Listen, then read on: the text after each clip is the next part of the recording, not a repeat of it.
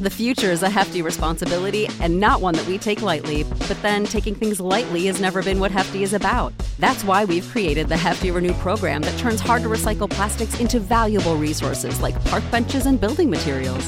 To participate, simply fill up an orange Hefty Renew bag with accepted items, tie it up, and drop it in with your regular recycling. That's it, it's that easy. It's time to rethink recycling with Renew. Particular valued resources may vary by geography. More info available at heftyrenew.com. Just between us.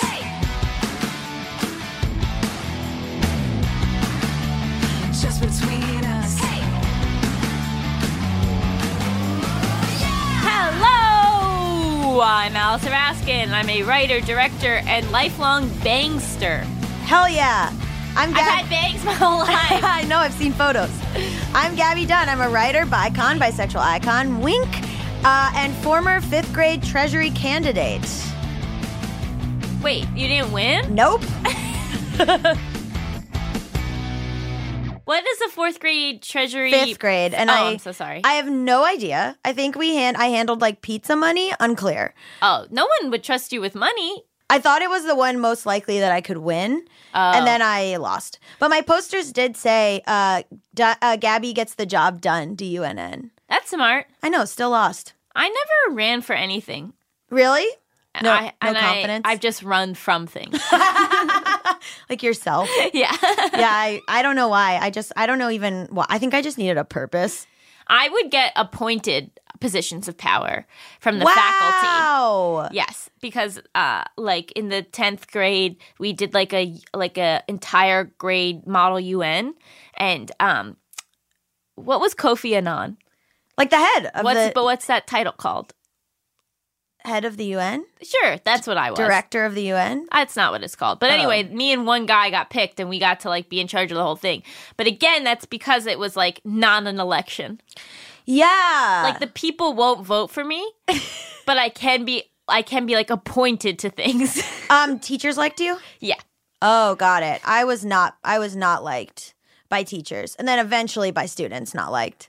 I don't feel any need to dive into what my childhood was. I agree. like I just like I I was so unlikable and so off-putting. And the fact that now that I meet people and they're like, "Oh, well, she's friendly and nice," I'm like, "Yes, Yeah. done it." yeah. I was just so annoying, but I was annoying up until like I don't know, 26 years old. So I really have Yeah. no excuse. you got less annoying like a year ago. Right? Yeah, but so did I. I was still somewhat annoying until a year ago as well. Do you think that's why we got along? Maybe. We were both really annoying, but in different ways. Here's what I felt. I sometimes when I was annoyed with you, I would be like, I mean, yeah, I'm annoyed, but like I'm super annoying, so like how can I judge? you know what I mean? Like I'd be like, well, but like she puts up with me, so Yeah. and I would be like, "Well, I can't be that annoying if Gaby's more annoying than me." exactly. I think it really like worked itself out. Yeah, and then we rubbed off on each other in good ways. Yeah. Beautiful. We have a book. Oh yeah, yeah. We have a yeah, we have a book. Uh, it's called Please Send Help, and it is coming out July uh, July 16th.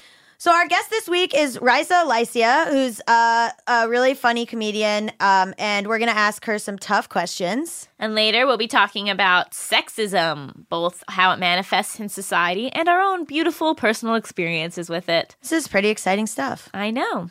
But first, hit it! International question! International question! International question!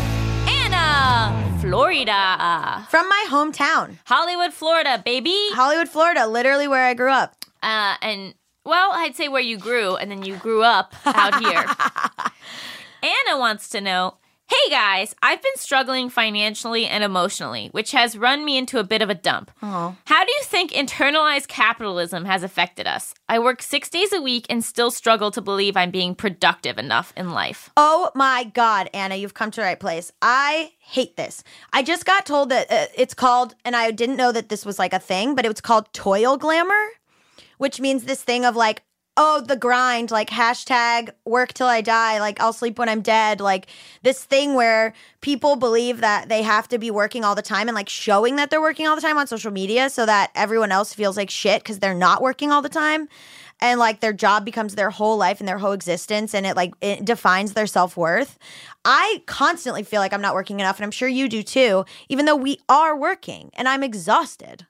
I don't really work that much, but I do think that You're the- lying. I don't though. Your perception Other people go to work and they work from like 9 a.m. to like 8 p.m. I don't do that. No, okay, but that's toil glamour because they're not actually working. Like I I had a whole thing um where I interviewed on Bad with Money, which I mentioned I guess once an episode now, my um my other podcast.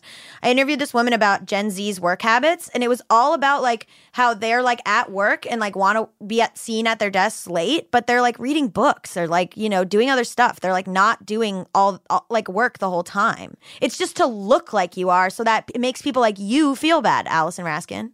I feel bad enough on my own, but thank you.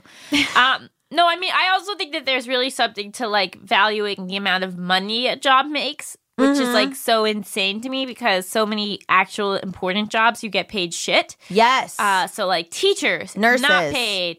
Uh, nonprofit sector, not Yeah. paid. You know, all of these things where like it's actually really important and beneficial to society, and then you have like, you know, Jake d- Paul. d- divorce lawyers making shit tons of money. Not Yeah. necessarily. Yeah. Shout out to your mom. Shout but, out to my mom, divorce and child custody attorney Karen Grainer. Um, I just I don't know what to do about this because I also like I feel very conflicted because on the one hand, I love money. Yes, and so working a lot. Okay, here's the thing. Uh, this is from a book called Your Money or Your Life by Vicki Robin. Um, it's a little self helpy, but it's great. And the book it says uh, to count your money and your work in terms of hours of your life and what you buy in terms of hours of your life. So if you're doing some work, you go and you break it down by hours, and you're like, is this work worth this amount of hours? And then when you buy something, you break it down too. So you go, okay, I want to buy these sneakers. Now, how does that compare to the hours of my work? So I would never buy anything. but that's not true. Like I'll I'll think about it. Like I wanted to buy these pins and they were eight dollars, and I was like, eight dollars is like fifteen minutes, let's say, of like writing something. So that's that to me is worth it. But if Whoa, it's like what kind of rate are you getting? That's that's high. true. I guess it was like more like an hour or something. It's also like with our work specifically, it's all different. Like I have felt very much like we've been overpaid for a lot of things, like a lot of like branded Right? ad campaigns. It'll be like, well, that's insane. I did ten minutes of work on that, and then you know we I wrote a script for a network and we got to split four thousand dollars. I know. So the things that that uh, we get paid a lot for don't make any sense. I think that that symbolizes the issue with that money is not uh, correctly attached to like the value of the project or the work. So Mm-hmm. you have to recognize that when you're looking at your own life. Yes. And if you're doing something that you love and that you enjoy and it's not necessarily making you as much money as you want, you have to think about, but my life is my time. That's what yeah, that's what this book is talking Like about. Like it's your actual like day to day like your existence. And so yes, like you might not get to like go on as many vacations or have as mm-hmm. many nice clothes or you know and that sucks.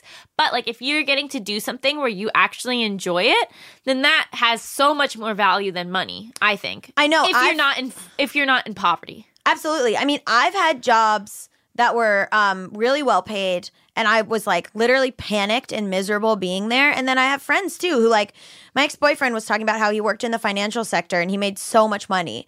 And, but he would, like, on Sunday night, every Sunday, have a full panic attack Right. about going to work. And he was like, I can't do this anymore. But I also think it's going to be different person to person. Mm-hmm. Like some people really value money and stability, Yes. and that is their number one goal. And so they're more willing to maybe put up with a job that they don't like or work extra hours because they know that that's what will make them happy. Yeah. Other people, it's much more about the work life balance, and mm-hmm. they would rather work maybe less hours for a, a lower paycheck, but get to like travel or get Yeah. to explore things or have a hobby or spend more time with friends and family. Yeah, internalized capitalism is rough too because it is the, it is this thing where you do feel like you have to be contributing at all times. When I graduated from college, if I didn't have and I I had Facebook at the time, and if I didn't have a job listed on my Facebook, I was like I'm garbage, I'm a piece of shit, I'm not contributing anything to society. I can't believe I'm alive. And like why is that how we value who we are? Because I don't think we've figured out any other way. I know. Because we don't know why we're here. I got to 31 years old without a hobby. And I just picked up guitar and I have no interest in making any money off guitar. And I'm just doing it because I'm like, I don't have a hobby. That is bananas. like one of the worst symptoms of my OCD before I was medicated was uh like that I felt like I had to be productive all the time. So every day it was like I need to be working this amount of hours. If I don't if I don't write this amount of pages, I'm worthless. If I, you know, and and I think that you see that a lot with people who have OCD where they're actually like hyper productive. Yeah. But since uh, this last round of meds and since like what I've been working on in myself, I've actually been able to like enjoy not working. Yeah. You know, like so there there's been times where I'm just like between projects or the projects I have just don't they don't occupy the entire day. Yeah. And so learning to like be okay with that. Yeah. And to not tie that completely to my self worth. I have to tell you that I don't think anything else has made my therapist more proud of me than my ability to do that. Yeah. And so, like Anna, I would really say, like, make that a goal in your life where, like, you don't, where you don't feel that every day, where like you can relax, where you can unplug. Because it's also like, uh, I wonder if the internalized capitalism is making you think you don't have enough money when you do. Uh, but I don't know. Also, like, it sucks because it sounds like, I mean, a lot of times when people say they work six days a week, it's not the nine to five job. It's, um, like gig economy, which is huge. Gig economy is like the whole thing. And so with gig economy, you don't have hours and you don't know like when, you know, when you're working, when you should stop working and when you shouldn't stop working because you could drive Lyft all night. And I felt this, like I felt like um, with some of my work, I would be like, I could go out and spend money, or I could stay in and work till like 11 and know that I'm making money. And it's hard because I would, I felt very addicted to it. Well, I I'm a firm believer in work hours. And so Yeah. if you're a freelancer and I I think that you should observe normal business hours. And so, you know, you set your time and it's the same every day if it can be and it's Yeah. you know, maybe it's like 9 to 4 because like we said in offices you're less productive. You're there longer, but you're less productive. So if you're in charge of your own work and you're at home, it can be less hours and then those are the hours that you work Mm-hmm. and then you step away. Yeah. And that is like huge for mental health. I think that really helps happiness and, and balance because then if you have set hours, if you're not working, you're not worried that you're not working because you're not at work.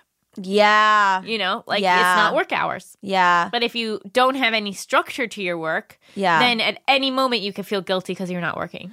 I also think that there's a huge misconception that more time means better work. Yes. And that's not true. You're not true. lagging. You're not doing as good of a job. I think efficiency is incredibly important. Yeah. I think it makes better work. I think it, it like lets you have more of a life.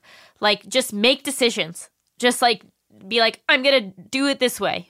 Instead of just like sitting there and toiling with it or trying to figure you know, like just go down a route. Because honestly, like yes, there are mistakes, but not really. I know. And even if you like if I, if you do a thing where your internet's off or whatever and you are working for uh 2 hours and you really focused, that's better than sitting there for 5 hours. And, Absolutely. And like just staring at the page, which I do so often. yeah, me too. I do that so much. And then I think, well, I'm working. But are you? So anyway, I mean, obviously, I don't know uh, what field Anna is in, but I think that if you know, I think what you need to do because of the fact that you do have to work six days a week is to figure out how to enjoy that time when you're not working. Mm-hmm. and to and to realize you are a hardworking person. You put in the hours you put in the time you put in the effort. And when you're not working you're not working. And and it's the time to relax I agree. to separate yourself from that. And don't feel bad about um, doing things that are self care, like buying a face mask or like, you know, trying to, like watching eight hours of your favorite show, Vanderpump Rules. And there's also so much value in stuff that's not work related. If you call your sibling and you're Mm. there for them during a hard time, if you offer to like help someone with their groceries, Yeah. if you're just like nice, you Yeah. know, if like when you go to Trader Joe's, you're like fucking nice to the cashier and you're nice to the people you interact with on a daily Mm-hmm. basis and you're just putting out like a, a positive vibe into the world. I think there's so much value in that as well. And that's what makes you a worthwhile person. Absolutely. I hope that helped, Anna. Uh, clearly, we are riled by the subject because we have both been very much affected by this. Yeah. If you want to submit your international questions, send it to justbetweenuspod at gmail.com. That's justbetweenuspod at gmail.com. Up next, we've got a juicy interview with our highly esteemed guest, Raiza Licea. So stay tuned.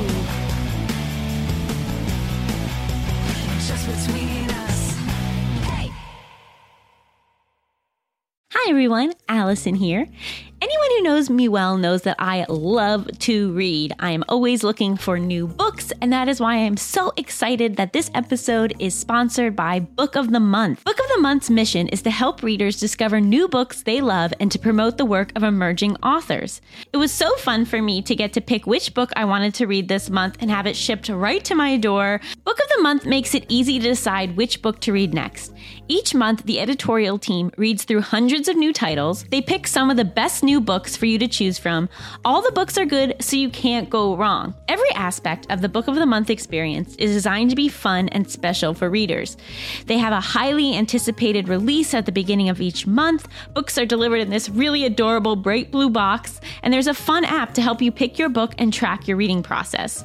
They also offer great values on new release hardcover fiction. It's much cheaper than other options, shipping is always free, and with a loyalty program, you get rewards and even lower prices the longer you stay as a member. My first book from Book of the Month was The Husbands by Holly Gramazio. I am tearing through this book. It is so fun. It's basically about this woman who one day comes home and there's a husband in her apartment, and she's like, Where did you come from? And then she figures out that every time her new husband goes into the attic, a new husband comes out, and she's she's like shuffling through all these different husbands from the attic, trying to figure out which one is the best. It is right up my alley, and I love it so much. So if you want to take part in Book of the Month and have a brand new book shipped right to your door every single month, go to bookofthemonth.com and get your first book for $5 with code PEDALS.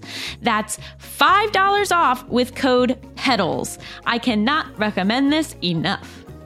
Turtles All the Way Down is the acclaimed number one bestseller by John Green, author of The Fault in Our Stars and Paper Towns. Turtles All the Way Down is now streaming on Max. NPR named the novel a, quote, sometimes heartbreaking, always illuminating glimpse into how it feels to live with mental illness. Aza Holmes never intended to pursue the disappearance of fugitive billionaire Russell Pickett, but there's a $100,000 reward at stake, and her best and most fearless friend Daisy is eager to investigate. So together, they navigate the short distance and broad divides that separate them from Pickett's son, Davis. Aza is trying. She's trying to be a good daughter, a good friend, a good student, and maybe even a good detective, while also living with the ever tightening spiral of her own thoughts.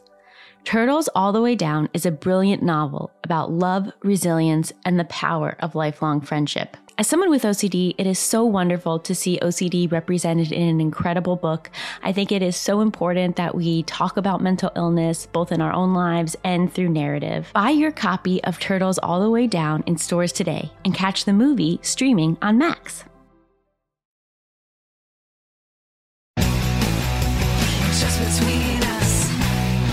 Welcome back to Just Between Us. It's time for the juiciest, most scandalous, controversial segment known to all of podcasting. Tough questions. Our guest is Raiza Licea. Hello. Hello. Uh, you want to introduce yourself? What do you say you are? Um, I am. Oh, like what do I identify as? Yeah, well, she. No, no, no. I don't. I love that. No, I love that. That was beautiful. I love it. Gaby meant like for your career. Yeah, like stuff. how do you how do you give your bio? Oh, uh, uh, actor, comedian, baller, full time cat lover. Sure, sure, sure. Love it. Yeah. Yeah, baller is important. Yeah, I ball. How many cats? I have two cats, Meow and Mugsy, and I plug ah. them in every single podcast. Do they have their I own do. Instagram? They don't, because I can barely keep up with like the five I have to run. Sure, yeah, yeah, yeah. Which one do you love more? Oh, my oh, god. You know what? That's such a funny question because I always ask that to my brothers and sisters about their kids, and they won't answer me. And I'm like, I know which one. I know. It. I So which oh, tell. one? I'm gonna guess meow. Meow is my first love. See, Yeah. I knew it. I tell I like I tell my boyfriend all the time just to bother him that we were lovers in another life and he came back as my cat and he is like, "Yeah, right." And he's like, "I know you believe that." And I'm like, "I mean, I kind of do, but also it's just fun. It's a fun bit at this point." Yeah, to annoy him. yeah. Do you ever feel uh, like a sexual love for your cat? No. Oh, okay, yeah, no, cool. No, no. They were just like really close. Yeah, know? I do kiss him in the lips. Like I kiss him in the Yeah. mouth before I leave, especially before all my auditions. I kiss bo- both of them For Like, luck. Yeah, Oh, that's beautiful. That's a That's like kiss the lucky egg. yeah. It's a controversial thing to say you kiss your animals on the mouth. Really? Yes. Yeah, well, because, you know, they'd be licking their booty holes and stuff. Yeah. Also, like when my dog gets a, his like when he's like kissing me and he gets his like tongue in my mouth, I'm like, well, you landed one. That's Yeah. my fault. That's my fault. That's on me. Yuck. I know. And then I have to go. I do go brush my teeth though, so you'd be proud of me. Oh, oh that's good. Better than me. I'm just like, all right, on my way to my audition with cat, cat breath. Oh man. So you and I are from a similar hometown. You're from mm-hmm. Miami. I'm from Fort Lauderdale. Oh, yeah, very close. Did you go to school in Florida? I did. I went Where? to I went to LaSalle private Catholic school in Coconut Grove. Oh, Grove. Coconut Grove. Yeah. Did you like Miami? I love Miami. I literally like I rep it hard. My necklaces say 305 in Oh Miami. wow, you're like Pitbull. Oh yeah, that's what that's what my IG uh, and my Twitter thing says. It says- Senorita 305 and then I just at him every time. Wow, I love him. I love Pitt. Well, so like, what did you like about growing up in Miami? It's very the culture is so strong there that especially being like a Latina, being a Cuban, Mm-hmm. no matter what, you always feel even if like I'm at a Denny's or a regular like like a restaurant that doesn't feel super Latino in Miami. Yeah. The waitress is gonna ask you for your order in Spanish. Yeah. And you're gonna if you don't know how to respond back, it's gonna be like a struggle. Was there culture shock coming out to LA with that? A little bit, especially because I'm Cuban, and a lot of the the more Latinos that I was meeting here were Mexican or like Central American, so like mm-hmm. Salvadorian, Ecuadorian, or you know things like that. And I have so many different types of Latino friends from Miami, so that was cool because I was like, oh yeah, I'm like I'm used to like all types Yeah. of like Latinx like cultures. But it was very interesting to be like the one Cuban all the time. Yeah. Because over there, like everybody's Cuban. Everyone. We're all we're all Cuban. Even if you're white, but you're dating a Cuban girl for 10 years, you are Cuban now. so like congratulations. I used to think, I used to fully believe that when I was growing up, that uh, TV was in English and commercials were in Spanish everywhere. That's just what I thought. I was like, well, I don't know. They, that's why. That's Yeah. there's just something where I guess we've all agreed that um, commercials aren't Spanish. yeah, yeah, and the radio stations too. Even Spanish, yeah, all Spanish. Y100, which is Oh the my god! yeah. I'm gonna ask a question for some of our listeners. So the per- the right term now to use is Latinx, right? Um, yeah. Well, Well, what are your thoughts on that? Because I, I've, I've also, I'm not sure what to say.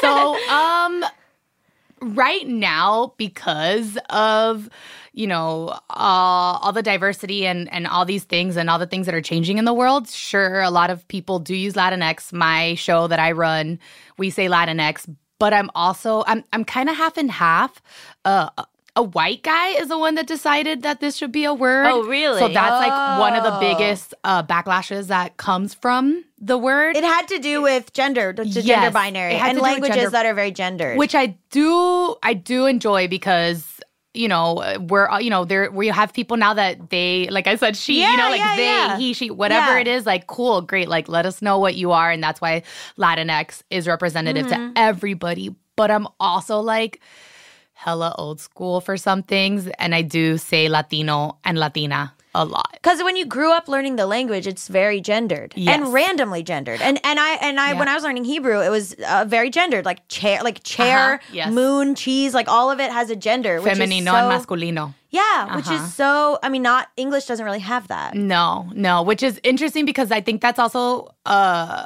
when people are learning Spanish, Mm-hmm. that's one of the biggest things they always tell me. Like my friends will, will tell me, "Yeah, I just I get confused with the boy and the girl part of the word." And I'm, I'm like, "Yeah, I get it. I get it." Because when you start learning uh Spanish, that's just it's hard to like remember. Oh, there's two of these, one word.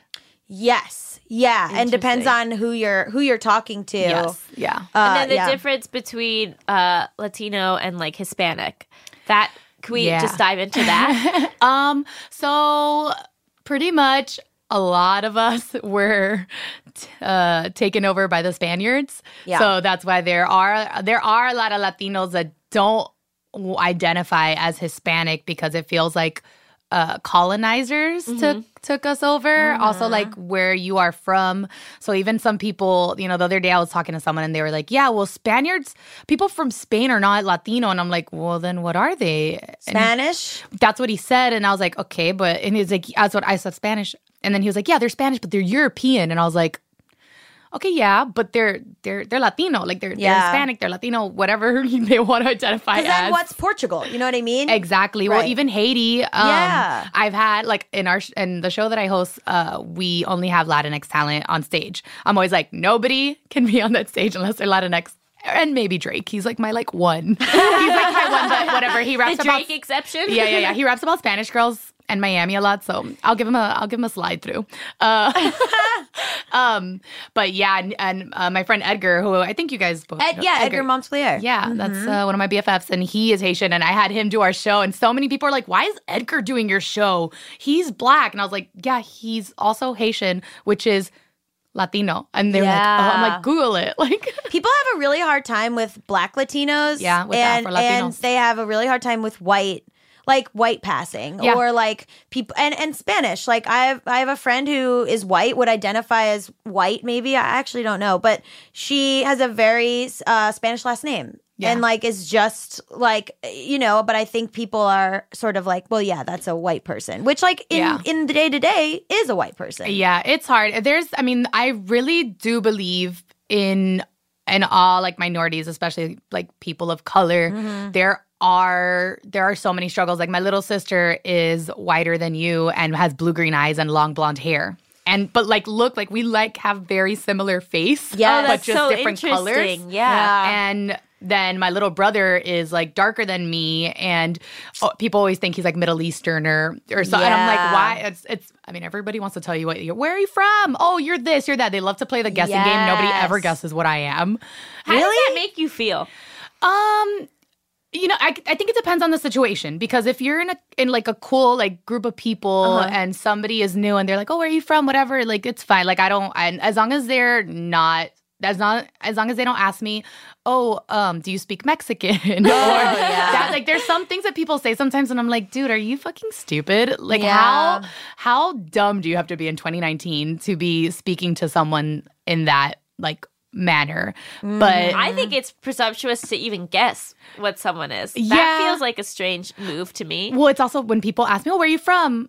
Oh, I'm from Miami. Oh, but like, where are you from? Oh, yeah. And then I'm like, oh, I get what you're. Now I know what you want me to say. You want me to tell you, oh, why am I brown and look like this? Yeah. and I'm like, oh, uh, Cuban. Yeah, oh, you were born parents in Cuba. are from Cuba. Yeah, is like- what you say. Yeah. Exactly. And then I have to go through the whole thing, and it's just, it's a whole thing. But Have you visited?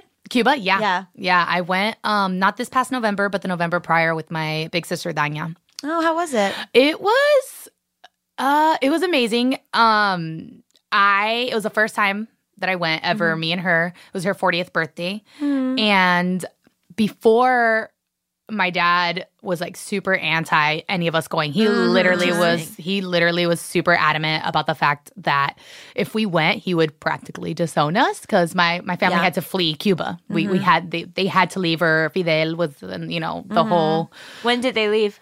um, they left in the early '60s, I believe, if I'm not mistaken. A trying time. yeah, it was. It was. It was 100 percent when uh, Fidel came into power, because my tío Nino was el, one of the comandantes. So like the commander, I, I think. Cam- I don't know how to say it in yeah. English. Commander, yeah, one of the comandantes um, with Raúl uh, Castro. Okay. and Fidel, like he helped. He he helped like Fidel and Raúl get into power because at that time. Batista was so bad that everybody Right. thought Fidel was going to be the savior. Interesting. And which is what everybody like. There's Yeah, so many people, people, thought he was going to be great, right? Yeah, and then it was a and then he- disaster. Then, it was terrible, and my tío Nino was like, "No, like fuck that shit. Yeah. Like that's not what I got into this for. like that's not what I literally was like in the like jungle, like sleeping for. Mm-hmm. No, and so um." He was like, "We gotta go," and then Yeah. they all just like they left. They Mm-hmm. just left. We left everything: our homes, our businesses. I mean, I say our like I feels mine, but That's your theirs. family, it's your yeah, family. Yeah, yeah, yeah. Do you know what it was like for your dad to to like disown his country?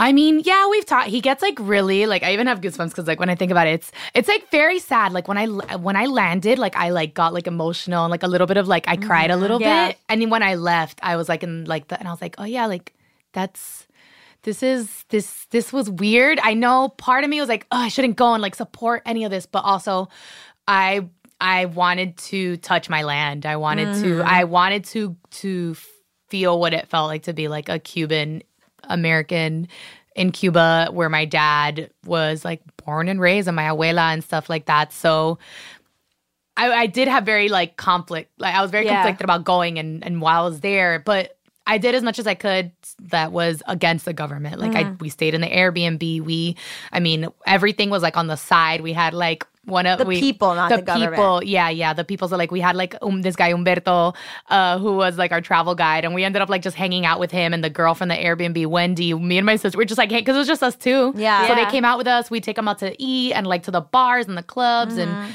everywhere, Viñales, everywhere we went. And it was really cool because also it felt so like legit and real. Uh-huh. It felt like an Anthony Bourdain kind of style trip. Because it wasn't just like It wasn't two, manufactured. yeah, it wasn't like two like two like white girls just like uh trying to shop or like not it's Mm-hmm. just because I saw those people there and it was like they were trying to like get their Instagram pics and stuff like that, which is fine. Like I did I did a photo shoot with a photographer there, but again, I'm Cuban. like, so it's like, it was just like different in certain situations. We even bought a bunch of gifts and brought them in a backpack um to give to the kids when we would go like to certain places. Yeah. Oh, that's lovely. Yeah, yeah. Did it feel familiar to you, or did it feel more foreign?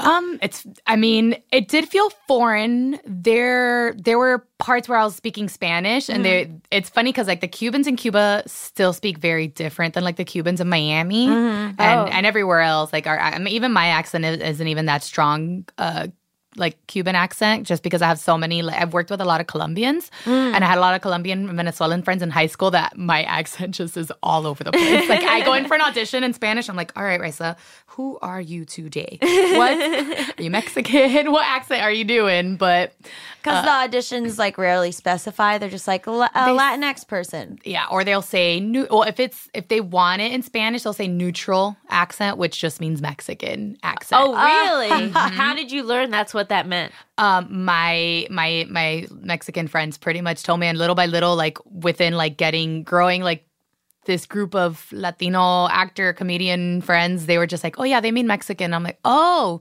cool. So when i'm going in there talking hella cuban that's why it's not working. What is it like to go in and, and portray a different nationality? it feels weird this year was the first time i ever went out for a lead that was cuban oh, wow. Yeah, for a pilot, and the lead was Cuban. I was like, oh hell yeah, oh my god, this is so fucking cool. I got this. And she's like very Miami, but she lived in Silver Lake, which I'm like, I live in Silver Lake, cool, cool, cool, whatever.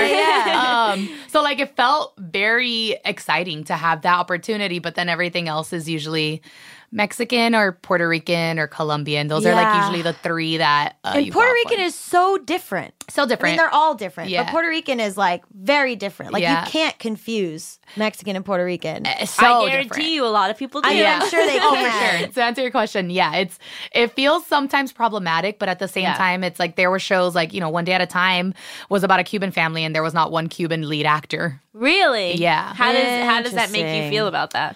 You know, in the beginning, I'm not gonna lie, I was a little uh annoyed by it. Yeah. Because I was like, come on, you couldn't find one fucking like Cuban actress or actor or like uh, okay, sure, Rita Moreno, give her everything. Yeah. She is a queen. She's Puerto Rican. Let her play anything. She can play let her play a man. I don't care. Like let her do whatever she wants. But Yeah. I was just it was a little disheartening, but then at the same time you have to you have to like pick and choose like your like wins and battles, losses and your battles and uh I'm like, great, there's a Cuban show out there on Netflix that is showcasing my culture and like what most Cubans are. Like it's just to it's weird to watch. I, but the same thing happened like in Narcos. There was a bunch of Mexicans playing Colombians. Like, how do you how do you find the community out here? Like, how did you find all these people? Like, how did you sort of come out here and and meet other Latinx people to like support? You know, support Yeah. you. So when I first came out here, I was lucky that like I, I used to work in the music industry in Miami. So I worked for I worked for a big Colombian singer, um, Juanes. I know him. I like not to name drop, but no, please. I was about to ask. I was like, who, who, who, who? I, I know. I always say it, and I'm like, oh, I feel so weird, like name dropping. But yeah, I used to work with Juanes, and um, and so that's why, like, even more, like, I saw Colombian, Yeah. everybody was Colombian. I was like, parcero, like, um.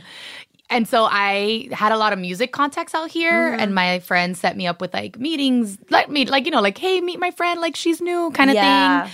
Um, and then once I started doing improv, I was like, I noticed there wasn't anybody that like looked like me on stage or like speaking Spanish or anything. Like there was no accent.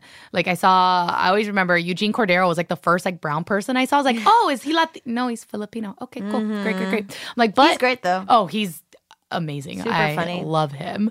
But so then I started doing a lot more indie shows and I started a all Latino team from just like random people. I was like, oh, like he's funny, she's funny. Mm-hmm. They're Latino. I'll ask them if they'll do a show. And then we started doing that. And then I got put onto like this like Spanish speaking team, Improvisos Peligrosos. And with that team, I met Oscar, Carlos, and Tony. I know Oscar. Yeah. Oh, you know Oscar? Okay, cool. Yeah. Uh, he's the best. Oscar Um, Montoya. Yes, Oscar. Yes, Oscar, Oscar Montoya, Montoya. Tony Rodriguez, Carlos Santos, and we. Uh, I asked them to do Spanish Jackie Presents, Mm-hmm. and uh, because I realized there was no Latinx shows, like there was every single type of representation at that theater, but Latinos.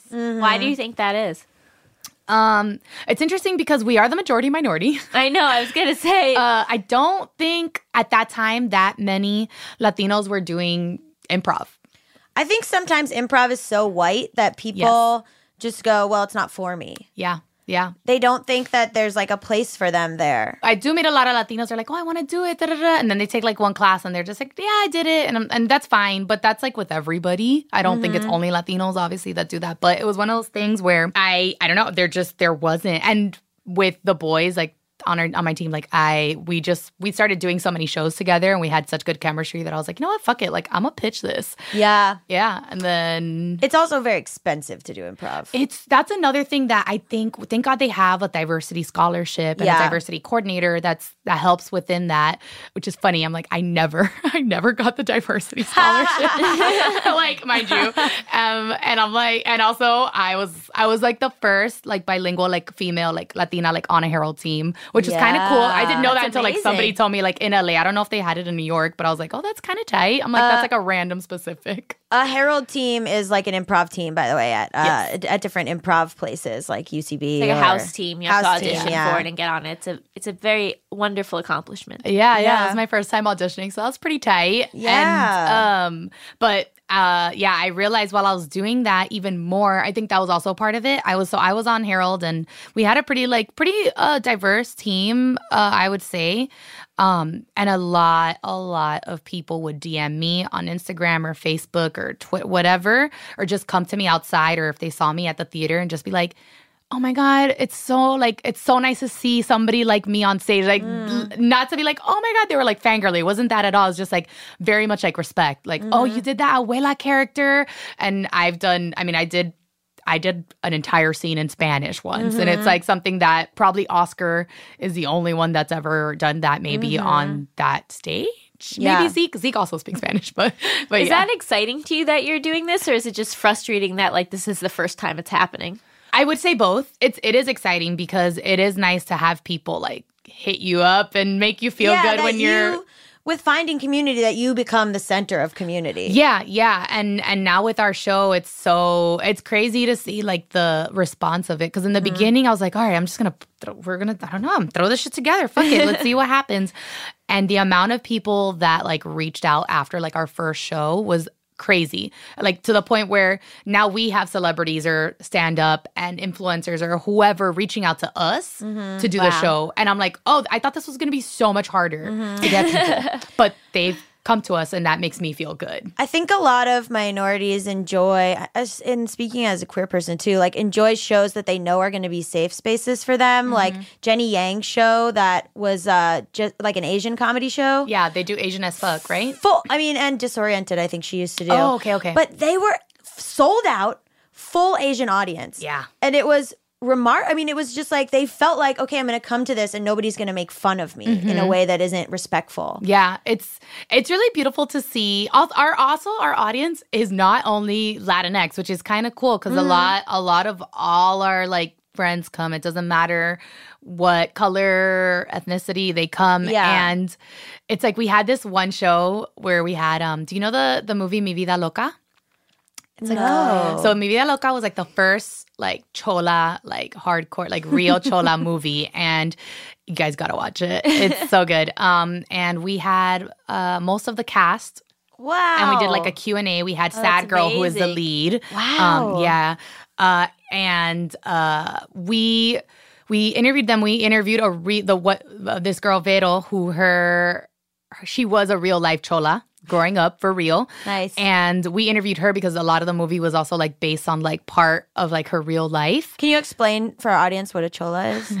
I'm like, well, I'm not Mexican, but I know, Yeah, I know. It's so it's also very uh there was like a lot of one of the first viral videos I saw in Florida was that chola, Chonga, the Chonga, girl. video. So Chongas, I'm really good friends with Mimi and Laura. They've done our show. Yeah, the Chonga girls, they've very popular. Oh, they're great. A Chonga is like Miami, more Mm-hmm. like Miami. Uh, I literally don't know if it's part of New York or East Coast that area, but Yeah. Mm-hmm. for sure it's Miami. And uh, Chola is more West Coast, like Mm-hmm. Mexicans uh, claim Chola more. And it's just like a female that is, you know, she she's like she's just like a tough, like she's a tough bitch. Like Yeah. she's you like I don't even know you like sh- you can't fuck around with her. Mm-hmm. Um, but she always looks like on point. She's got her wing eyeliner. Uh, she they all have like the gir- their girls' backs or other cholas' backs. It's kind of like it's like A it's girl like gang your mija. Yeah, it's like Yeah. a girl gang. Um, but I also know like they they don't like to only refer like towards like the whole gang thing because Mm-hmm. of that. Like it's Right. so I think it before it was definitely um a little bit more gang life oriented Mm-hmm. oriented. Um now it's more like sisterhood oriented and Yeah. kind of like positive, like female empowerment, like feminist. They're I mean, cholas, hell yeah, like they're like they're they're feminist as fuck, I think. Yeah. Yeah, the misconception is like trashy girls. Yeah, which is like what chongas in Miami, Miami get the get rep. called, yeah, yeah. yeah, like like like they're like everybody thinks that like a chonga is like somebody that will like fight you and like yeah they'll fight you but like You probably deserve it. yeah exactly like And they'll the- look good doing it. yeah oh yeah and like they won't take off their hoops they don't need to Oh man. Oh wow, that was very. I got a flashback there. uh-huh you've ever taken off taken off your hoops for a fight I've seen it happen. Oh, yeah. I'm not doing it. I'm not fighting, but I've seen it happen. That's the. That's when you know. At like when I went to. Uh, when you would like be uh, in Miami and you saw that, and like if you saw them start to take off the hoops, you were like, "I got to get out of here! hell yeah. Blood Oh. is about to be shed." oh I love it I'm like I love me a good fight I feel like I haven't seen a good fight in LA Miami was so fun Have you ever been in a big fight? uh I did get in a fight uh I was playing intramural basketball That okay, but the, The that- perfect time to fight. Everyone fights in intramural basketball. Oh, not in my school apparently. I, oh yeah, I um How old were you? uh, it was like my sophomore year, I think, in college. I don't know how old are you? Like twenty? Yeah. Okay, yeah. I think. Everyone like, would get so worked up. Emotions are high. Yeah. Well, I was also. It was like my first playing like time playing intramurals. Mm-hmm. My friend Victoria Mole like was like, "Hey, like we need some players. You want to come?" And I was like, "Yeah, cool." And I played one game. It was cool. And then this it was. I think it was like literally the second game, and this girl just kept like. Just like I would didn't even have the ball, and she was like pushing me, and I was like, mm-hmm. "Yo, like you gotta stop!" Like I'm like, "Come on, like like relax!" Like no, I'm not trying to get hurt. Blah high blah blah. stakes, high stakes. I mean, she also was like like sh- smaller than me. Like she was way thinner than me, so I was like, I could push this bitch, but no. Yeah. She like came at me, and I was like, "Yo, you need to stop." She like pushed me, and I just like went back at her, and we.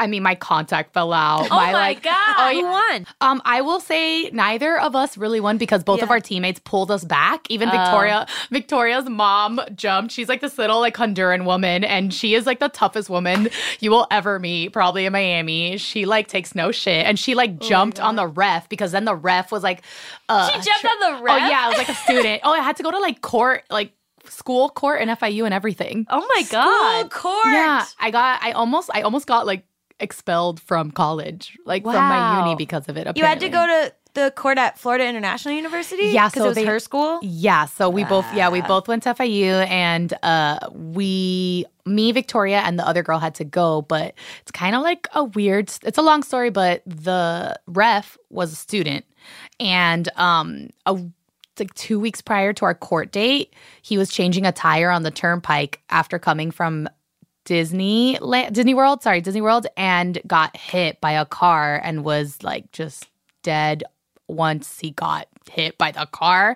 And so What? he was I know it's crazy because This is a insane story. it's an insane I know I say I've said it to people and they're like, "Yeah, right." I'm like, no, like legit, this is what happened because the joke with my dad is always like, Raiza, you put a hit on the guy, huh? So you wouldn't get kicked. I'm like, no, papi. and, and, like, I'm like, feel, and my friend, like, my friend Victoria calls me crying, telling me, and I'm like, she's like, he's dead. And I'm like, who is he? I'm like, first start off with his name. Like, I need to know if I need to have a feeling. And like, I'm not gonna lie, I didn't cry, but um, because he was not there to speak against us three, we were not expelled because he pretty much could have been like, oh, like all of them started it. Because his like word was like his word against us was that we all started it and that we should not be allowed to play. We should whatever. Um, Wow. one of you put a hit on that. I guy. mean, wasn't me. I did no brujeria, nothing. I mean, if somebody did brujeria my family for me, not my problem. oh my god. Speaking of insane situations, would you like to join us for our game show segment of the podcast? Yes. So now we will be playing America's favorite game show, Hypotheticals. I'm going to give you a couple of scenarios, and you're going to tell me what you would do in those scenarios, and then um, you're probably wrong. Oh yeah, we will lose. I'm playing as well. I don't know the. I, so we're not against each other. We can help each other. But I, I'm also playing. I don't know the hypotheticals. okay. This is my area of expertise from my sick mind. wow. The first game Would you stay with this cheater? Okay? Okay. oh boy. The year is 2345. Okay. Your right. significant other of 70 years, lifespans have increased dramatically, goes off in search of new life in the galaxy. Uh huh. They return with three new life forms and at least four never before seen STDs. Would you stay with this cheater who was, quote, just doing field research? Uh, now, what do the aliens look like? A, a range. Humanoid? Some. What about the other ones? Uh, I'd say one resembles more like an octopus. Oh. Are they sexually attracted to these? To all of them? Uh, yes, your um your partner is pansexual Got it. and is attracted mostly to someone's spirit. Got it. Got it. Got it. Got it. Got it. Got it. Um. Well, I mean, I think they should have told me ahead of time that this was a possibility of their research. Well, they didn't know. They'd never, you know, they'd never seen a ukadbakken. okay, but they, but they couldn't um shoot me a text. Uh, no, they had very bad Bad service. reception. Bad reception. Service is bad even in the future. Damn. Yeah, because honestly, AT and T takes over everything. I'm not surprised. Wow. I'm gonna say no because are they? St- I just think like they didn't they didn't take me into consideration and they didn't care about me. So I'm gonna say no. I mean, I'm happy that they're an explorer. Good for them with their. I mean, I'm glad they did this. Took one for the team for our planet. you don't want to stay with the most famous explorer of your time. Oh, they became really famous. Oh, now, oh wait, they're famous. Hold Yeah, on. How many followers do they have? They became really famous. How much money do they have? They have a ton of money and they're super famous because they've discovered new life. And they want to be with me. Yes. But- they do want to be with me. I have a question. Yes. Are these STDs contagious? Like, am I gonna get it? well, What the thing about to STDs is they are contagious. Well, because but in the future, aliens. maybe they're not. That's why. Oh. They are curable. Oh, they Oh, are. they're- and and how much pain are you in if you get them? Uh, so your partner has actually experienced a ton of pain, which is sort of, you know, their Selfless. penance. Their penance. Well, okay, but And you you- don't have to sleep treat- with them until they get treated. That's fair. Yeah. No, you do have to sleep with them do? before you get treated. Oh, Why? Because they just get real riled the moment they see you. that's it. They see us and their clothes is off. They're ready. And you're like, what is that lump?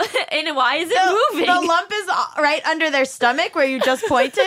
the lump is under their top, breast. top of their rib cage. Rib cage, that's and hot. it is a bulbous uh like sphere and and inside it it keeps going hello Uh, I'm st- I'm saying no. yeah, I'm saying no. big mistake they discover immortality and won't give it to you Oh no! I'll figure out a way back in. our next game are you an asshole ready Okay.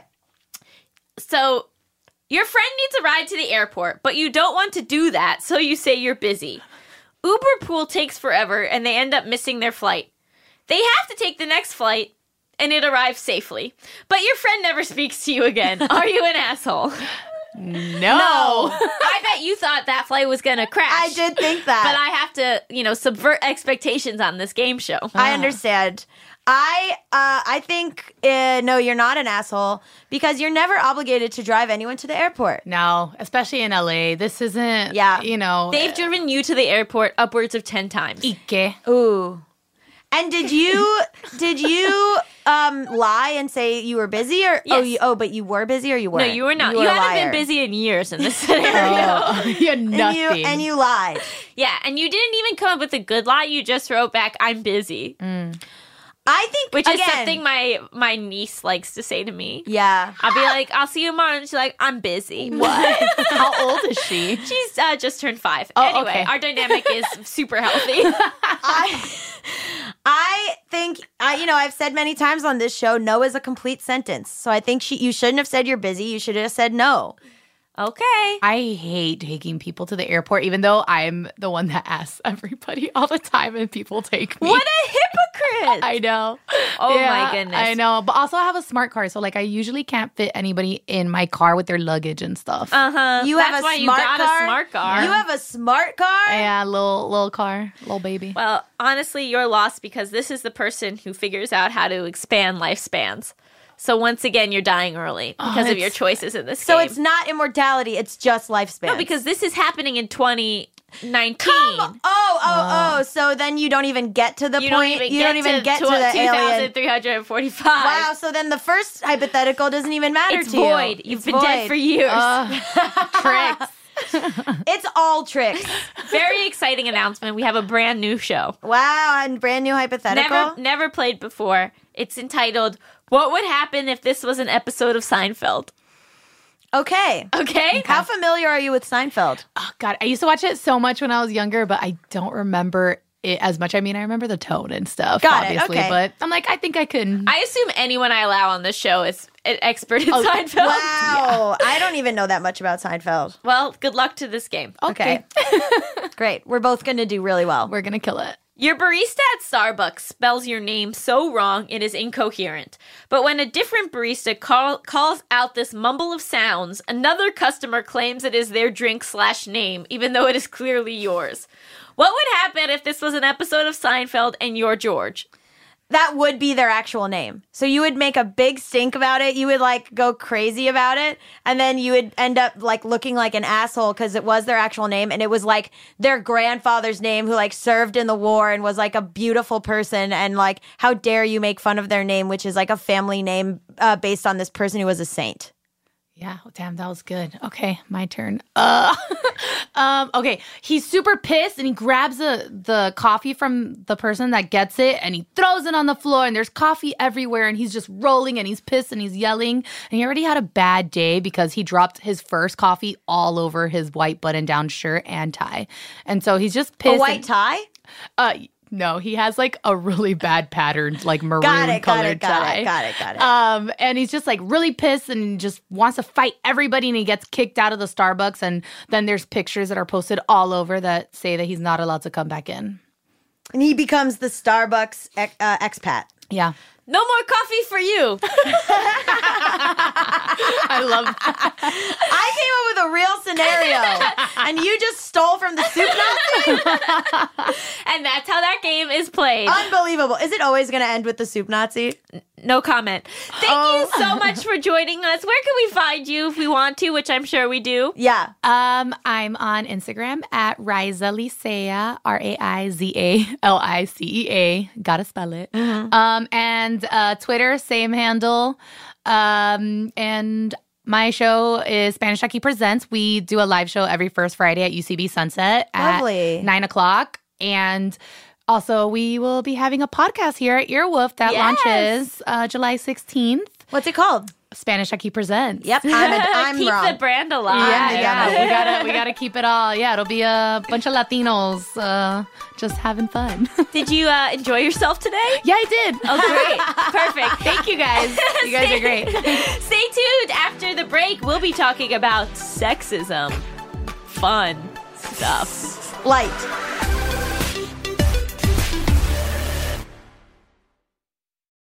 The future is a hefty responsibility and not one that we take lightly, but then taking things lightly has never been what Hefty is about. That's why we've created the Hefty Renew program that turns hard to recycle plastics into valuable resources like park benches and building materials.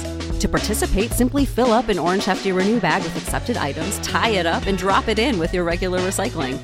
That's it, it's that easy. It's time to rethink recycling with Renew. Particular valued resources may vary by geography. More info available at heftyrenew.com.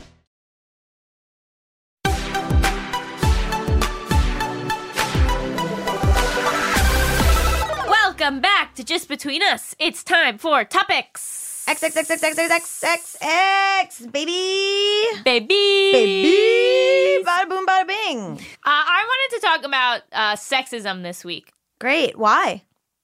Well, because I've always had a really interesting uh, relationship with it, where I think that I grew up with so much like internalized sexism, Yeah. and I felt like so me against women. And that anything that happened, like I felt like I, it was unfair for me to ever claim sexism in any situation, and that that was like a mm. cop out, and that was like an excuse.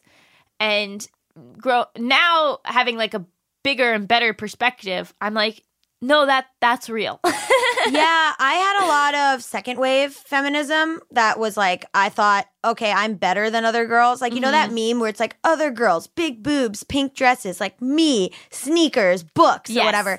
So, like, I was really into that, where I was like, I'm the girl that is cool, I'm the girl that's smart, other girls are dumb. well I, I think i felt so threatened by other girls so i needed to like put them down or separate myself from them in some way Yeah. like you know i think that there are times in my life where i like really prided myself on having a lot of guy friends Ugh. And I would be like, I'm so lucky that guys want to be friends with me. Mm-hmm. What the hell is that? guys will be friends with a log a log and a wig.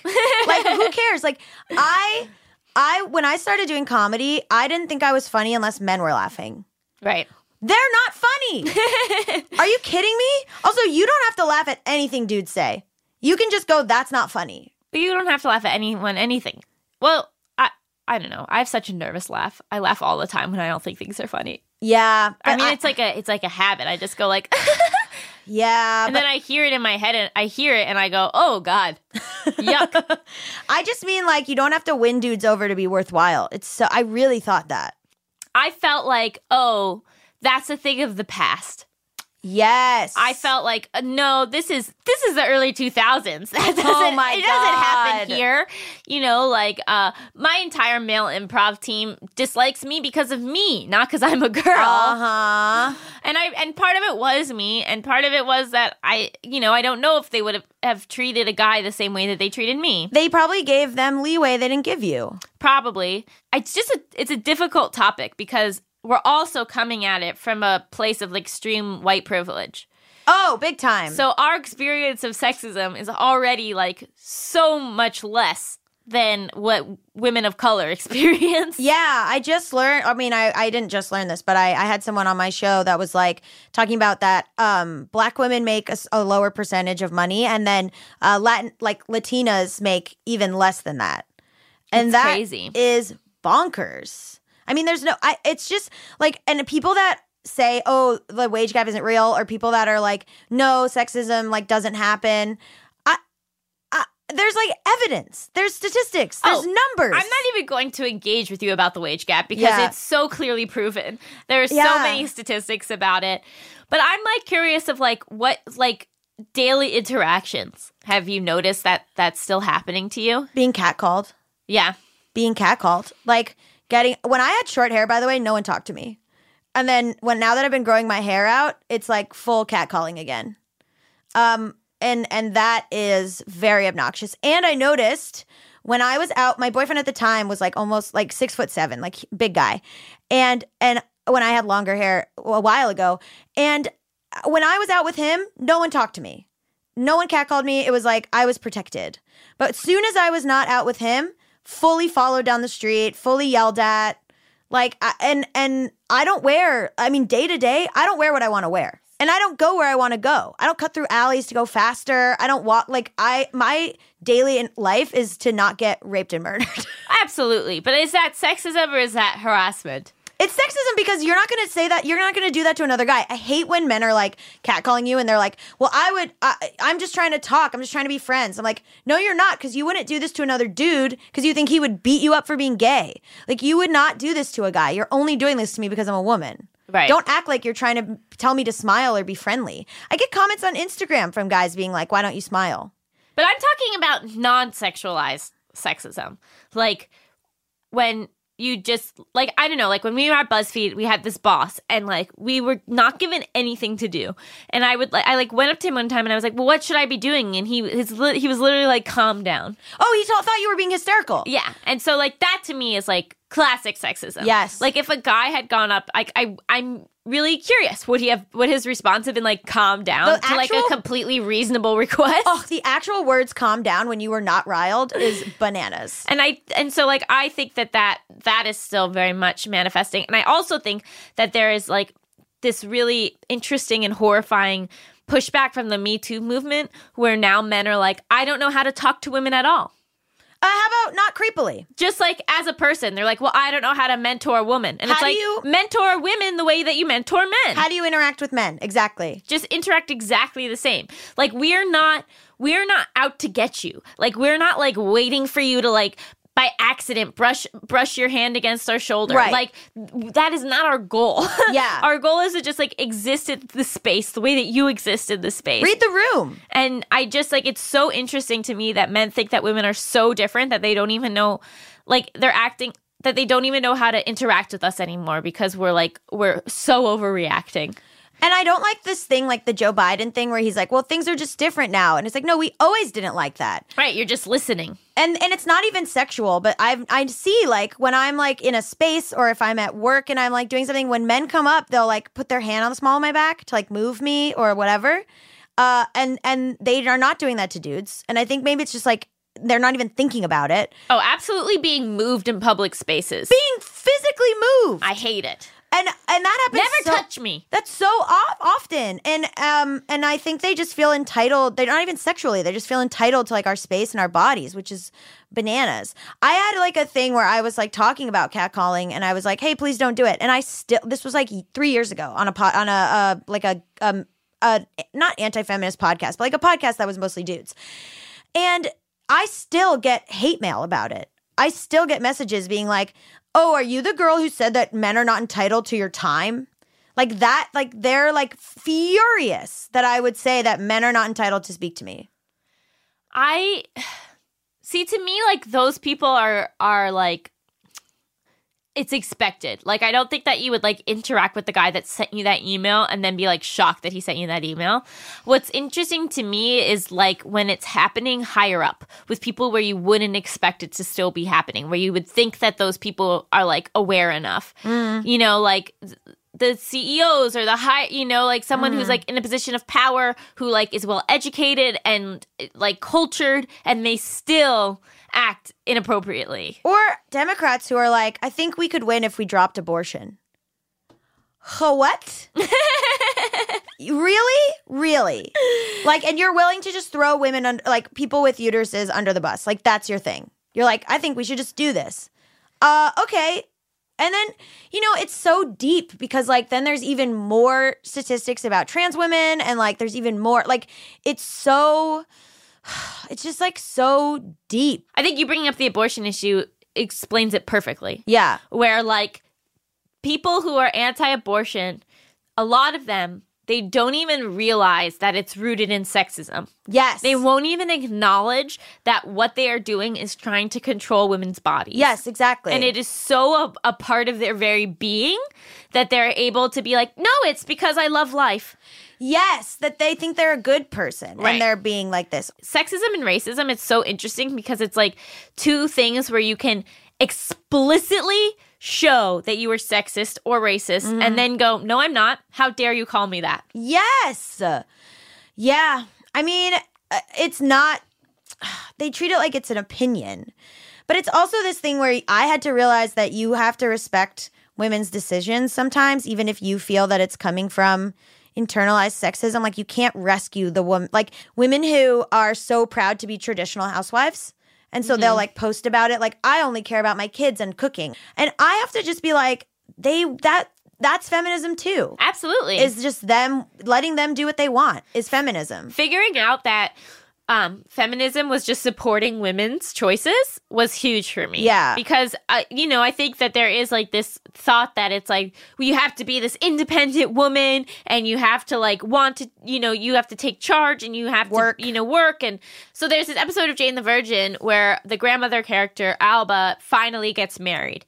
And, you know, she's married for the first time in, uh, in the show, history of the show and she is a very traditional wife. She mm-hmm. like cooks for her husband and like caters to his needs and like he's the man of the house and he she says that he's the man of the house and all of this stuff. And- Right. And, Jane, you know, being a young younger progressive woman, like takes great offense to this and is like Alba, like, I can't believe that you're doing this. Like, you know, like, you're a strong woman. Like, why are you acting this way? You're like letting him walk all over you. And she said, and Alba was like, did you ever think that maybe this is the way I want to act? Yeah. That like, yes, I am a strong, independent woman, and, Yeah. and this is how I want to behave. This is how I enjoy having a marriage. And also, for years, I cooked and cleaned for you, and you had no problem with that. Right. You only have a problem because it's now a man.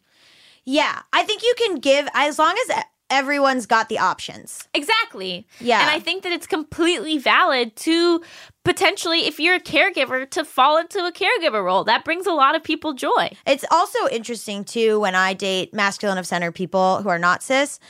Um, the traditional roles that we still fall into. I have to be very aware of that because there can be sexism in those um, spaces too. Where like I have to be aware that I'm not just being the girl. Right. I let oh my god the way but that is there anything wrong with that if that's what you want? I know, I know. I just have to really consider it though. Like I can't just Make do sure it subconsciously. yeah. yeah. Because I still like I immediately get in the passenger side and let them drive. Yeah. Immediately. But here's the thing I like being the passenger. yeah, I don't like to drive. I don't like to drive. I like to drive by myself. I don't like to drive with other people because I'm bad at it. Yeah. And so, like, a, a big thing for me was realizing that, like, Uh, in a lot of ways, like, I do like some traditional gender roles in my relationships, and mm-hmm. that's fine. Mm-hmm. Like, I can behave however I want to behave in my relationship as long as there's mutual respect. Yeah, and as long as it's a conscious choice. Just like you say, "Oh, we can't be mad that women are choosing to be sex workers because like, you know, you you just have to respect women. You don't have to um like everything that they do. But if we are so pro that and like and like in a way where we're like, w- you know, uh like women who are sex positive or whatever versus like women who are a little pr- more prudish or a little bit more traditional or whatever, we have to be respecting both. I know. I feel like we sort of um, did a pendulum swing. Yeah. Where then there was like this backlash against women who were like, who were like waiting till marriage to have sex or who wanted to stay home and not work. Like, I think that for a while, those women felt really attacked and that like other women looked down on them, especially if they weren't working and were stay at home moms. And as, as a community and as like a society, we have to like rise up and be like, that's great too. Like, it's Yeah. all great. there's a lot of um as long as they're truly choosing it but there is a lot of cultural stuff in it i think white women come into like these traditional homes that are like not white and they're like well don't you want to do this or don't you want to do that but like there, there's just it's just different it's like it's like colonizing again like it's just there's different ways of doing things in different cultures Yeah, but it kind of comes down to, to choice and Mm-hmm. to like getting us to a place where women can choose what they want to do. So they don't feel that pressure from their family to be a certain way. Yes, yes. Because sometimes that can just cause a lack of choice yes or and a that's pressured decision. as long as they're presented with all the options Right. um and they can and then what and then like what they choose isn't judged anymore you know what i mean Mm-hmm. It's been very I I have had so much internalized sexism about what women wear.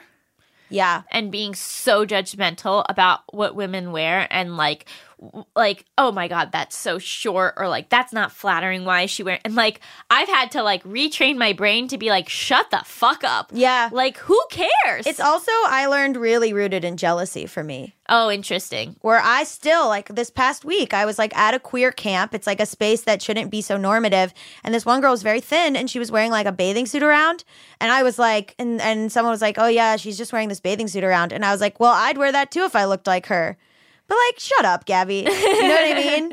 It's a Yeah. com. Is it a compliment? No, it's just you being jealous. Absolutely. Yeah, so much of it comes from that and like from being like, well, okay, my body doesn't look like that, but at least like I don't feel the need to show off my body all of the time, which is a horrible way to think. Exactly. But that's 100% how I was raised to think. I Yeah. was not from my parents, but just like Society. from society that it's like, oh, it's like it's bad to like use your body. Yeah. But it's awesome to use your body. Yeah. Go for it if you want to use your body. And then I had the other way where like when when women are uh, curvier or fat and they're like really confident, I'm jealous there too. like where I'm like, oh my god, like they're wearing a crop top. I wish I could do. Like I I get jealous that way. Like it's so much just jealousy all around. It's like like a lot of sexism is just rooted in je- in wanting to be able to do what these other women are doing. Mm-hmm. So you're mad. And also, I've had to like realize that it's okay that I don't want to dress certain ways. Yeah, you love Like- to dress like an Orthodox Jew. Thank you. you know, but like that, I, you know, for me, it's, I'm not comfortable wearing a super short dress. Mm-hmm. And that's totally fine. Like to each his own. It's like wear a bra, don't wear a bra, shave, don't shave, whatever. I think that the best advice we can give is that start the revolution in your own head. Yeah. You know, so when you see a woman wearing something you wouldn't necessarily wear, you'll have the thought, but then immediately follow it up with like to each his own. Or if you see a, a woman behaving a way you wouldn't necessarily behave, or or aspiring to do something you wouldn't necessarily aspire to do, go to each his own. Well, I f- yeah, I mean, I feel that about women who are like, I just want to be moms. I just wanted to have a baby. I don't get it, but I'm also like, well, To you've accomplished your goal. Like, good for Yeah. you. I what it, with other with the way men treat us. I think we have to. I mean, it- it's so hard because it is dangerous because they can murder us. But I like, but I feel like it, it- speaking up is so important because other women see you speak up and they can speak up, And to make an active decision not to, to trash talk other women. Especially to dudes. especially to dudes. Ugh. So I think that we obviously we can't control dudes. We've been trying for a really long time, but they seem really difficult uh, to pin down. But you know, I think that we can start working on sexism within ourselves, and then teach that to our kids, and you know, sh- like teach that honestly to our mothers, and like and spread it that way. And then I think that slowly, hopefully, over time, we'll see more equality. Yeah. I mean, it's also like, don't be gaslit by sexism in the workplace. Like, don't think that it's not happening. If you feel that it's happening, like, talk to HR, say something. Like, don't feel like, oh, maybe I'm just being a thorn in everyone's side. Or maybe, Yes. because that'll, then it'll continue. I think that like I always worry that I'm like I'm reacting out of insecurity or an inability to actually like take responsibility for my own actions. And uh, like I said before, like if I claim sexism, then I'm like using it as a scapegoat. It's, but it's in context of society. You have to think of it in, in context of society. And most of the time, if you think sexism is happening, it's happening. Right. so I think that like, you know, if you like need that extra push or backup, like this is us telling you that like if someone is treating you inappropriately in the workplace, it, that's probably the cause of it. or if someone's even being condescending. Yes. ugh, the like mansplaining or the condescendingness. I've been in workplaces where I've said an idea and then 30 seconds later a guy has said the idea and everyone's like, what a great idea. What do you do then? I just go, yeah, it was a great idea we had. like I, or sometimes I've actually like shut down. Like I just shrink. I just shut down and I'm like, and, and it's terrifying to be the person who brings something to HR because sometimes like they'll out you as the person who did it or like everyone will just like not like, you know, like it makes you, it sucks to talk about sexism uh, because it makes people not like you. I think that in the HR meeting itself, I think if you can have someone come with you, mm-hmm. that's huge. Because I think like if you have someone that you maybe a, another coworker or depending on whether or not you're in a union, potentially someone from the union will come with you, um, and have someone there who can verify mm-hmm. and and say that yes this is what happened this is how you reported it as what mm-hmm. happened at the time. Like i always think that like no one will listen to one woman but maybe they'll listen to two. Yeah. and so if you can have backup in those Yeah. situations and also write things down. Yeah. as they're happening. Yes. Like take notes. Yes. And then when you and take notes of the time, Time, the day, date. Yep, yep, the, yep. the specific incident that happened. and Screenshots. I love a screenshot. Screenshots. Like sit, you know, like compile your evidence, like keep your receipts. And and then Yeah. that will make it so much harder for them to just like shut you down. I also had a boss who was so condescending to me, so condescending. And I would like started fighting back with him and it was in public. And so other coworkers noticed. They were like, he's so rude to you. And like that was helpful that like they pulled me aside separately to be like, we see this. That's like great. if you see that with within your workplace, like say something. Even if it's not be happening the, to be you. the ally. Be the person who goes to HR with your coworker. Yeah. you know, like let's let's like do a united front, and then we're, we're much harder to to shut up. Quickly, what about if like your boyfriend is being condescending to you? Uh, I think you have to say something and then also reassess why he's your boyfriend. Yeah, I've just had them not even know, not even know Mm-hmm. that they're mansplaining, not even know that they're being like condescending. And sometimes, like, I've said that this thing happened, and then I've had boyfriends be like, I don't think that's how it was. and I'm like, what? Why is it so hard to just hear me say something and be like, oh, okay? Uh, well, do you do you vocalize that back? Yeah, a huge thing is parking. Parking. I will be like, hey, there was a spot. And they'll be like, well, blah, blah, blah. and they get so up in arms that I pointed out a spot because they're like, and this has happened a few times where they're like, I can, I know, I can find it. Like there's something in their minds that's manly about parking, and I don't understand. And I dated, and the only reason I realized that it was such a thing is because I dated a guy who I said, "Oh, there's a spot," and he went, "Great," and parked. And I was like, that has never happened in the history of my life. I, you know, I also think that like a lot of times when that stuff happens, you have to realize it's so about their own bullshit and It's their own insecurity, and yeah, and like it has nothing to do with you. And you know, p- potentially, if you feel like your boyfriend is, is behaving in this way, I think it's good to talk to them about it, not in the moment, Yeah. but later. yeah, just if your girlfriend sees a spot, just park there. And that's our takeaway from the episode. Uh, Melissa, will you come on in and give us a rating? What's up, guys? Hi, What is Melissa. What do you, What do you think? Lay it on us. I will give this 4.99 smiley faces. Oh, That's so cute. I love a smiley face. Me too. I love it like on a pancake or like you know, oh like wow. where, where you don't expect it. Oh wow, wow, wow, wow, wow, wow, wow. it's the little things. I rate it uh uh seven out of seven Miami's. Love Nice. it. Oh, you should rate it. What's the area code? 305 out of 305 Miami's. Yeah, there we go. Uh, yeah, I, I always, um, uh, I always like, uh, talking about where I'm from because people have so many different experiences of it. Mm-hmm. And like, I never really partied and I never really, um, like was soup. I mean, I was in the Jewish part. Like, I obviously, the parts of like the Jewish part and the Cuban part touched and like interla- intersected. But, um, I just like hearing other people's experiences of, of the city. What did you think of of tough questions? Did you learn anything exciting, Melissa?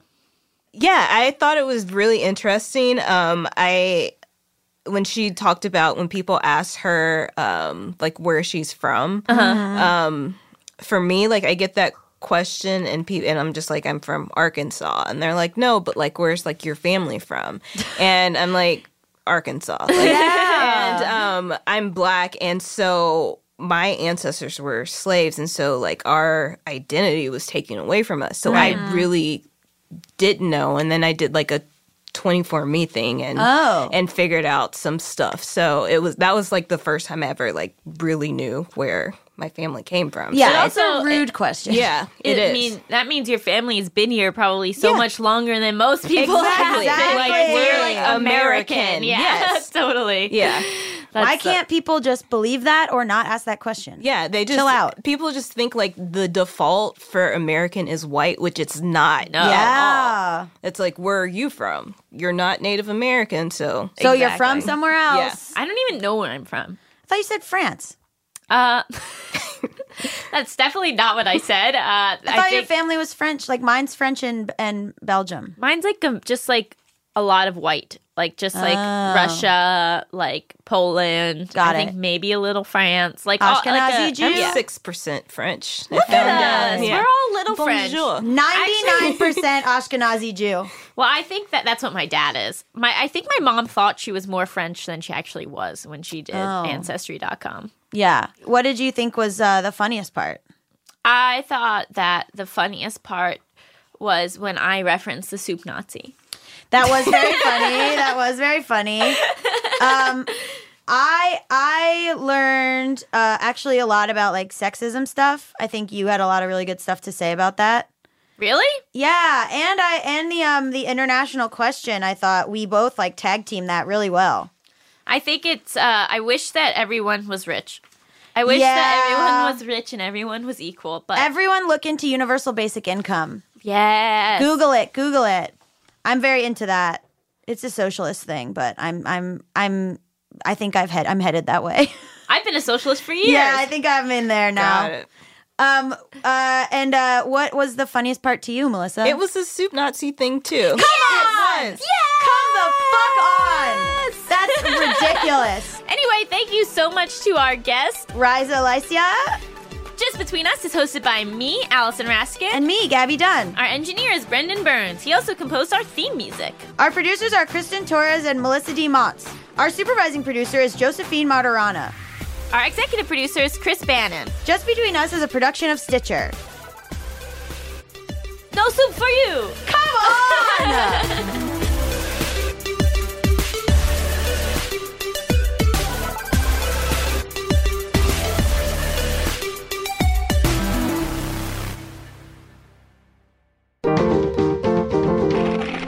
Stitcher.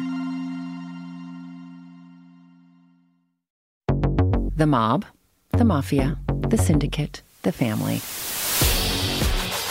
Once you're in, you're in. You can't get out. What we know about the mafia, it's all about the guys. But there's another side of the mob in the 20th century, and it's just as dangerous, but in a totally different way. Especially if you're a gay man, a drag queen. Or a woman.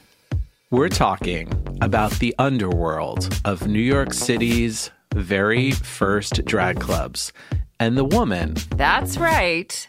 A woman who ran them. A woman named Anna Genovese. Anna was the goddess. She's a tough old bird.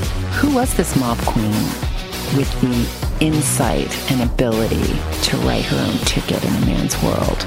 That's what we want to know. Who is Anna Genovese? Mob Queens is out now. You can listen on Stitcher, Apple Podcasts, or wherever you get your podcasts.